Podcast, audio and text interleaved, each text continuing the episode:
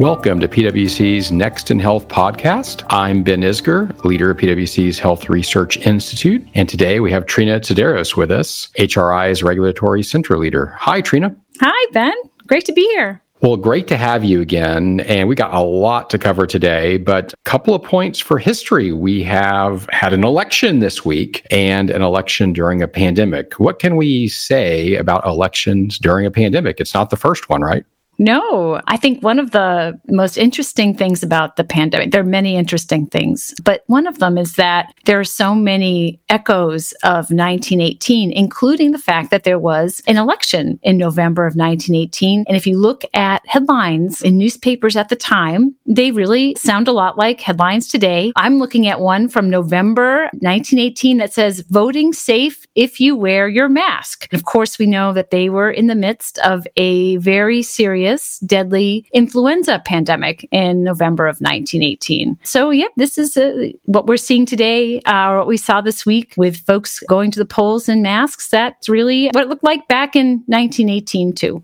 Well, besides the history of the past, we do have some things going on today. And one of the big questions that's been out there is around the interplay between economic activity, the pandemic, and government restrictions and how those are connected or maybe not connected. Could you tell us a little bit about some of the new things we're seeing regarding those interactions? This is sort of an age-old question, right? Do you close down businesses to address the pandemic, or do you let things stay open, let businesses stay open? You know, like I said, talking about the 1918 pandemic, and if you look at the cholera pandemics of the 19th century in the United States, these were questions that officials were wrestling with then, and there was a tug and a push, depending, on what your perspective was in each of those instances too. So this is an old question. One of the things that we're seeing right now is across Europe and across the United States are government officials making different decisions about what to do amidst this big fall and winter surge in infections. And you see in Europe, there are decisions to return to pretty restrictive stay-at-home type orders. And you see some of the sort of walking back in the United States in some communities, and you see some communities where that's not happening. And so one of the things that we are watching is whether the increasing outbreaks will lead to decreased economic activity, no matter what you do from the government standpoint. And what we're seeing is evidence that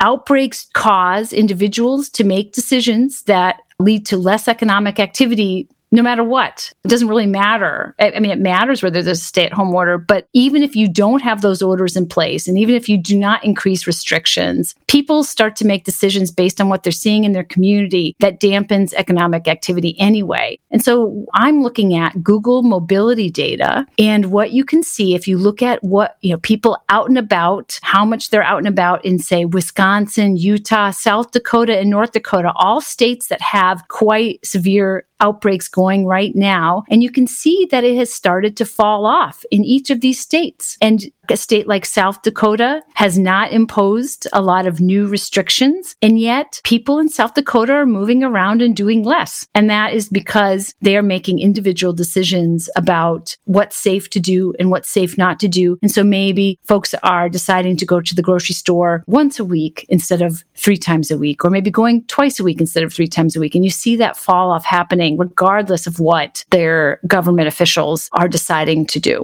Well, I love that phrase. You said, what's safe to do, what's not safe to do. Let's keep that in mind as we go to our next topic, which is around what we can be doing as individuals and what choices we should make. And I think you picked up on a really interesting conversation from some top medical experts around the use of mask versus social distancing versus a vaccine. Could you read us into that? Yeah. So this really, I think, encapsulates some of the questions about what a vaccine can do. And there's been a good number of stories out by the media recently, kind of calling into question whether Americans are expecting too much from a vaccine. Kaiser Health News had a good report on this last week. And I think this is something that public health experts are highlighting more and more, is that some Americans are sort of expecting that once the vaccine's out, we're all done. And so Dr. Eric Topol, who is well known and is an expert on many different things, including design of clinical trials and things like that, had a conversation with Dr. Paul Offit, who's Chief of Infectious Diseases at Children's Hospital of Philadelphia and is also a co-developer of a rotavirus vaccine. He asked him, essentially, if you could pick a mask, social distancing of 6 feet, or a vaccine that is 75% effective, which would you choose to protect yourself? And this is what Paul Offit said. So keep in mind, this is someone who knows a lot about infectious diseases and vaccines. He said, and I'm quoting from Eric Topol's podcast, "I was on service last week, and we take care of children who either have COVID-19 or are suspected of having COVID-19. If, when I walk into the room of someone who is suspected of having COVID, you gave me three choices, I can either stand 6 feet away, but if I don't stand 6 feet away, I have to stand, say, within 2 feet of the person. I can wear a mask or get a vaccine that's 75% effective. Which would I choose? I choose standing 6 feet away first. Social distancing is the most powerful. Second, I would choose the mask. I think the mask, if worn correctly and the right mask, and I'm not talking about an N95 respirator, but a good surgical mask that is fitting well, that's going to be more than 75% effective. The vaccine will be third, which is really the opposite of what people think, essentially." That's what Paul Offit said. And I think one thing to point out is that we don't have to choose usually, right? We can social distance and wear a mask. And once a vaccine comes out, we can get the vaccine as well. And that will give us quite powerful protection, all three. I think one thing that public health experts like Dr. Offit and Dr. Topol and others are saying is once the vaccine comes out, we probably will not have a sudden switch to throwing away our masks, cozying up to each other once again right away, that it will take time and that the vaccine will just help build protection, make us all safer, but it is not like a light switch. I think Dr. Fauci from the NIH made that analogy that the vaccine won't be like a light switch where we just sort of turn off the pandemic and we all go back to our pre-pandemic lives.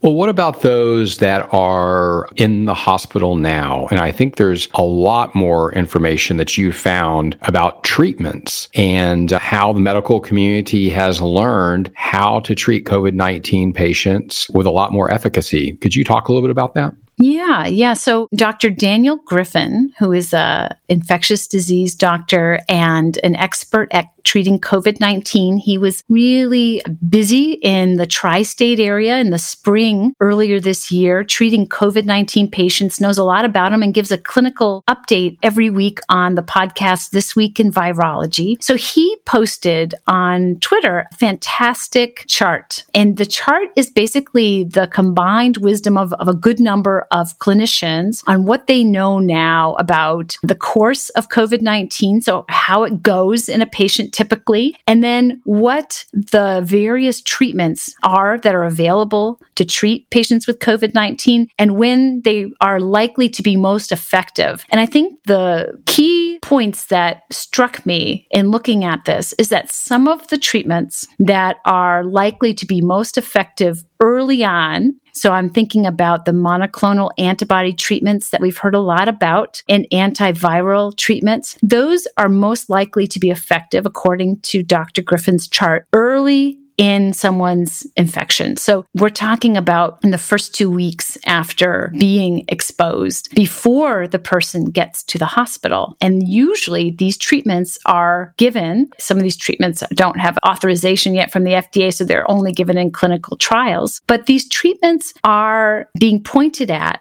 hospitalized patients. And so we have a kind of mismatch there. Similarly, Dr. Griffin points out that immune modulators and anticoagulants are useful before someone gets to the hospital. But again, these are treatments that are often given to folks in the hospital. And so we have this situation, I think, and clinicians are going to be learning to pivot on this kind of thing, where the most effective treatments are often given later than ideal. So this is something that I think will be eventually sorted out as we get more information from randomized clinical trials, and we'll learn more about when is the right time to give the patient which treatment and when it will be most effective. But I think that it's important to note that some of the treatments that we have pointed at hospitalized patients most likely are more effective well before the person gets to the hospital. And so we'll see, you know, how maybe that changes over time as we learn more and get more data and the treatments are more available to more patients. Sticking to our theme of treatments, Trina, let's talk a little bit about therapeutics. I know from time to time we give a science for non-science majors update on what's happening with vaccines and therapeutics. But today, I think you've got a little bit more on what are some of the new therapeutics that are out and what we're seeing from that data. Yeah, well, I think this is probably a good time to talk about two monoclonal antibody treatments that both recently stopped clinical trials due to futility. These were both trials that were being done in hospitalized patients. One of them, the trial's Independent Data Monitoring Committee, recommended holding enrollment in hospitalized patients with high oxygen requirements and continuing enrollment in patients with low or no oxygen requirements, so the sickest patients. They said it's worth stopping the trial. In the other product, they stopped a study in hospitalized patients due to futility again. And these were both antibody treatments. And this one question would be, you know, maybe these treatments are more useful earlier on in disease before someone gets to the point that they need a lot of oxygen, they're in the hospital. So this is one of the questions. I think sometimes these news releases get out and people think, oh, these treatments aren't going to be useful in anyone. And that's not it at all. What they're saying is in this specific population, it does not look like it's useful, but there's a lot of other possibilities for both of these as well. So all is not lost. And the immunologists and infectious disease experts would say that this is not necessarily all that surprising and that it'll be interesting to see what happens for patients that are earlier on in the disease. And perhaps it'll be more effective then. Both of these antibody treatments have been submitted to the FDA for an emergency use authorization. We have not, as of November 2nd, heard anything about the FDA authorizing either of these treatments. So that's still up in the air. But I think one of the questions that has been asked and has not been answered in a detailed way is once one of these is authorized or both are authorized for use in patients, how will they be distributed? Because antibody treatments are not available in sort of enormously mass quantities. And so, especially at first, who do you send them out to? You know, how do you distribute them? And the question is, how it, as a hospital or a physician, how do you decide who gets what? And so I think this is where everyone would like to see more data from randomized controlled trials. And we'll see sort of how the distribution goes once they get their authorization. The pandemic has raised a lot of questions about who gets what treatments, where they are sent. And it's raised a lot of questions about things like insurance and what the impacts of the economic calamity have been on people's coverage. And there is looming in the spring, or at least early-ish next year, the question of what might happen with the Affordable Care Act, because the Supreme Court is taking up the question once more of the constitutionality of the ACA, which was passed 10 years ago under the Obama administration. So Ben, I wonder if you can talk a little bit about some of the things that we know. HRI, we modeled the impact of several different scenarios of the repeal and replace efforts in 2017 of the ACA. And so we actually kind of have a good idea of what the impact might be of a full strike down of the ACA. I don't know if you want to walk through some of our thinking on that. Yeah, that's right, Trina. And in fact, it was in 2017 when we were doing some of that modeling. And this is really a big question for consumers, for states, for employers and businesses. What is going to happen with that Supreme Court decision? And ultimately, as you mentioned, you know, if the ACA is struck down or has to be heavily changed quickly, what does that look like? Well, here's what we learned from our modeling a few years ago. If you look at kind of what we call the repeal, a repeal of the ACA, ACA scenario, we'd be projecting about 32 million people would be uninsured by 2025. And that would be broken up by about 20 million people, almost 20 million losing their insurance through Medicaid, and then about 23 losing their insurance in, the individual market, or what is often called the health insurance exchanges. Now, we were also projecting that some people would gain insurance through their employer. And of course, the way that works is if you lose your insurance in another way, you're very incentivized to find insurance. And so there might be people who get a job or get on their spouse's or partner's plan through their employer if they lose insurance in a different way. But tremendous effects, especially during the time of a pandemic when people, as you mentioned, Trina, are very concerned about who's paying for their treatments, how much is it going to cost them, they're uncertain about their jobs. And the one thing we do know is the ACA does provide a lot of insurance because one of its main tenets was expanding Medicaid and creating these health insurance exchanges. And Ben, I think one of the things that we found when we looked at the impacts on different parts of the healthcare industry is that providers would be the most negatively impacted amongst them. So providers, and then payers, and then the pharmaceutical and life sciences industry. And I wonder if you can kind of talk a little bit about that. Yeah, that's right. I mean, it doesn't affect all of the industry equally. And certainly the providers are really the first to feel it. And the reason why is because there's not much of a lag there. I mean, either you're insured or you're not insured. And once you move into that uninsured status, and you do show up in a hospital emergency room, it's often what's called in the industry as bad debt. It's someone who needs care, but there's really nothing to pay for that care. There's no insurance plan to pay for it. And often those expenses are going to be more than an individual or a family could pay for if they don't have insurance. So providers are certainly affected by this mostly, but payers are as well. One of the things that's actually happened since we did our modeling, Trina, back in 2017, is that payers have really built a lot of products around these health insurance exchanges. And many insurance companies that were not providing health insurance exchange plans are now providing them. So for that to go away, that's obviously a piece of their business. And it's the same thing for Medicaid. A lot of people don't realize that a lot of Medicaid is actually implemented through private companies, through these Medicaid managed care plans. And so they would lose business as well. Even pharmaceutical and life sciences companies, while again, maybe not affected immediately, there would be some effects with them as people without insurance are obviously going to have a harder time paying for drugs and things of that nature. And so yes, I mean, you can kind of just go through the cascade that way. And even if you look at providers, they're not all created equal. Certainly safety net providers, those in rural areas and underserved areas may be hit even more acutely through those changes. I think also it's not that every state would be impacted the same either, that it's really a patchwork of effects on some states. Some states would get it, would have a huge spike in the uninsured rate, and some would have much less. Can you talk a little bit about that? That even where you are located makes a big difference.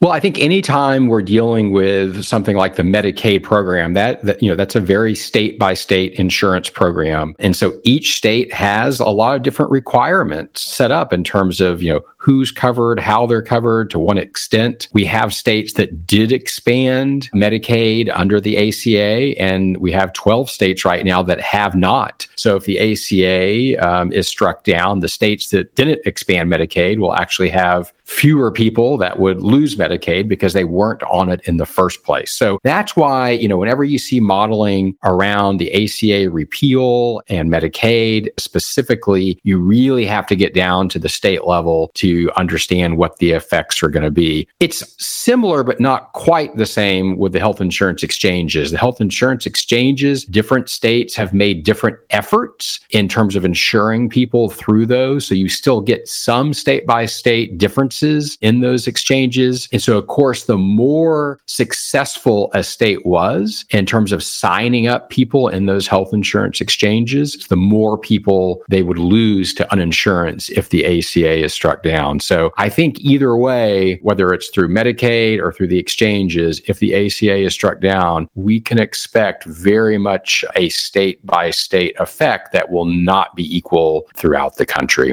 Well, let me do this, though. Those were great questions, and it was good to talk a little bit about what may happen under the ACA in the spring, Trina. Well, let's go ahead and wrap. And I will say we covered a lot of really interesting things today. One, an election, and you mentioned a bit about 1918 and the fact that this is not the first time we've had an election during a pandemic. You walked us through some of the interplays around government restrictions and economic activity, the interplays between masks and social distancing and vaccines, and what we're doing in terms of treatments for people in hospitals and before they get to hospitals and the effectiveness of those. And then, of course, what's happening with therapeutics. And then you and I ended it with a bit on what may happen in terms of the ACA next year and into the spring. So for all of that information, Trina, I want to thank you. You're welcome. Great to be here again. And for our listeners, if you want to drill down on anything we've been talking about, please see us at pwc.com/HRI. And thank you for joining us with Next in Health.